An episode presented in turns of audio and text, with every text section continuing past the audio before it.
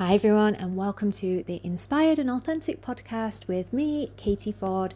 And in this season, I am sharing some of my top lessons. I'm reflecting and I'm sharing insights from having spent many years creating impact within the veterinary profession, starting businesses, running campaigns, and connecting with some incredible people. So, I want these sessions, as always, to be kind of like me sending a voice note to a friend. I'd like you to feel the warmth and the kindness that I'm sending, and also the authenticity and reality in there as well. And you know what? I have sworn that in the face of not letting perfect get in the way of good enough, I'm not going to edit any bits out either because I could sit there and without knowing it get drawn into those stories that there should be no ums and there should be no likes and there should be no rights and there should be no buts and there should be no bits of those things. They're going to stay there because that is real. So, the lesson that I want to talk about today is it's okay to have things that you're not good at. This has been one of my biggest lessons over the last few years, and to actually embrace these things. Because whenever we find something that we're not good at, first of all, my biggest reminder for me, and I hope this is a reminder for you as well, is that does not take away from your core value as a human being. We've gone through life where we've been scored and we've been compared and we've been taught to compete and fit in, and it feels as though if we're in a situation and suddenly we're not good at physically performing some sort of a task, that that means that we're not as good as somebody else. We end up stepping into a set of measurements that we never chose. But actually, you know what? There are going to be plenty of things that we're not good at. And the points that I wanted to touch on here are first of all, what our options are if we find something that we're not good at. Then I want to talk about what we can do to support if there's something that we're not good at and how there can be real magic in that. And the third thing as well is realizing that there's a bit of a duality to this stuff. So let us actually dive in. And again, these are my insights. Everyone's different. I really hope that I can bring you some wisdom along the way. So, whenever we find something that we're not particularly good at, we've got two options, right? The first one is that we can say, you know what, this is something that I'm not good at, but it's something that's important to me and I'd love to grow in this area. And that's your story that you choose? Is it truly that you want to improve at that? And this becomes an incredible opportunity for us to start leaning into that idea of growth, whilst remembering that we are always valuable, for us to learn the lessons, for us to have fun whilst we do it. And that becomes a really cool transferable skill for us to use in other areas of our lives. So I'll give you an example mountain biking for me. Simon, my partner, super into his mountain biking, and he got me a mountain bike, and I started going out with him. And the things that I thought looked super easy suddenly were really hard, but it was fun. And you know what? Having come from a career where I'd always kind of pushed to be at the top of my game and obviously listened to a lot of inner critical thoughts, I quite enjoyed having something that I could be a beginner at, and that was okay. And I could learn from it. And I could celebrate the little victories along the way and celebrate them just because I was celebrating them, not because they had implications for my finances or my career or anything like that. So that's our first option is is this an opportunity for me to grow, for me to flex those compassion and kindness and growth mindset muscles? The second option that we've got, and you you might well find you've got option three and four, but these were, were my options, were for me to say, hey, that's okay. And if I'm not the world's most organized person, that's okay. Maybe there's going to be different things that help support me versus societal society's expectations of what that should look like and what should help me. And when I accepted that, that gave me a lot of peace you know, for a long time, I was like, right, let's just try a new thing. Let's try a new thing. Let's do it this way. Let's do it that way. sometimes there are things that, like, this just isn't my skill set. And that means that when I'm selecting a team and I'm getting people to come and be around me, that that is their skill set. And I want to make sure that I bring them into the team because that's what they're really good at. And that's what I did when I took on my first virtual assistant. I looked at the fact that I'm really creative, I'm good at ideas, I am good at specific areas of my business, but actually looking at going through the emails and setting my diary up, that's something that I could gift to somebody else that has that skill set that loves doing that. And that's where we come together in teams, whether that's that we're in a practice, whether that's an in an office team, whether that's a team that we've created ourselves. We don't have to be this one player on the football team that happens to be really good at being the goalkeeper and being the um, striker and being defence and being every single member of the team. Like, how does that work? Do they just run up and down the football team and decide that they're going to be great at every single thing on the field? Sounds exhausting to me. So for me, they're the two ways that I see it. If I come across something that I'm not particularly very good at, I either think, look, this is an opportunity for me to grow in that area because it's important to me. Or the second option is, I'm going to outsource this to somebody else. Do I want to spend all the time getting better at this? Or is this something that actually I want to gift to somebody that loves this and is really good at this? And you know what? Let's be real. I know this isn't an opportunity for every single person in every single circumstance. Sometimes there are things that we do have to look at getting better at because of our own individual um, circumstances.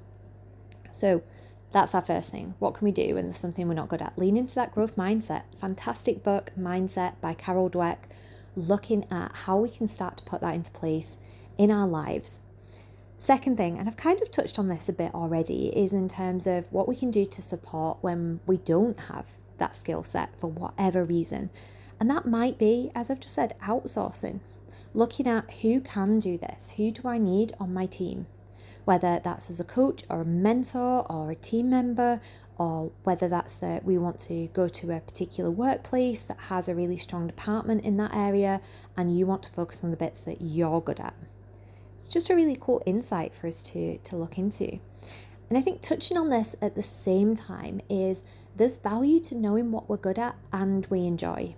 Because we don't have to specifically do the things that we're good at, but we don't enjoy them as a vocation, as a career, I mean. So, for example, I have, and I feel fortunate for this, lots of skills that I've built up over the years, and lots of things that people will say, You're really good at this. But there are some of those things that actually I don't really like doing. It doesn't bring me joy. It's not fun to me. And they might also be things that I outsource.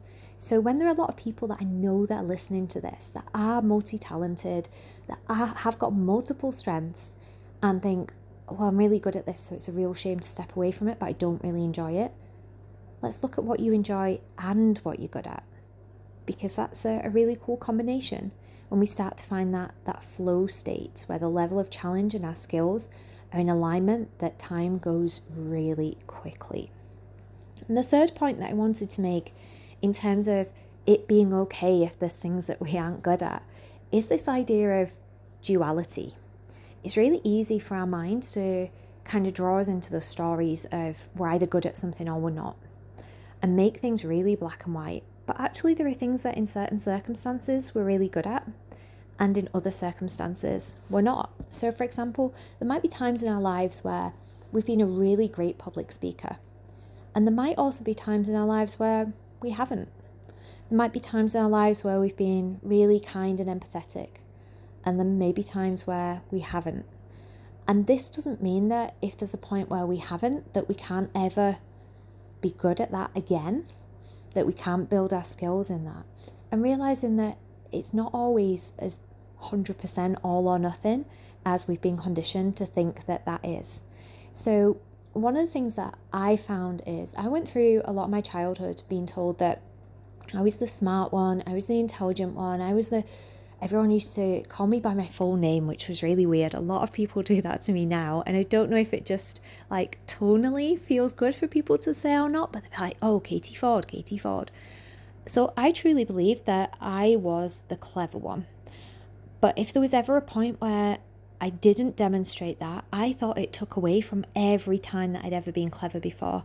Oh gosh, they all thought that I was clever, and now I haven't got this right, therefore, did I just make all of that up? At that point. And the reality was that was just the duality of things. You know, sometimes there are going to be times where I really do well, and because I'm a human, there's going to be times that maybe I don't do as well either. So that's the same with our skills, that's the same with our perceived weaknesses. And I think the final thing that I'd add in here as well, as I talk about it being okay not to be good at things, is that actually there can be value in the things that we're not good at. Not only are they an opportunity for us to grow if we choose that we want to work on that area, but they're also the things that connect us with other people. They're an opportunity for us to be authentic, for us to connect in the spaces that it feels right with somebody else. Like, how drawn to somebody are we when they say, Oh, hello, I'm wonderfully perfect at everything that I ever do. I've got the perfect house and the perfect car and the perfect family and the perfect clothes and the perfect body and I earn the perfect amount of money. Do they feel like you connect with them? Because I don't know about you, but whenever I speak to an audience, I'm there to connect with them, not to impress them.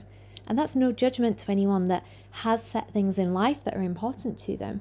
But actually, often in those imperfections, in those things that maybe we might not necessarily by society standards would choose, or things that we might have been told are a negative about us, might actually end up bringing some uniqueness and some character to the way that we do things.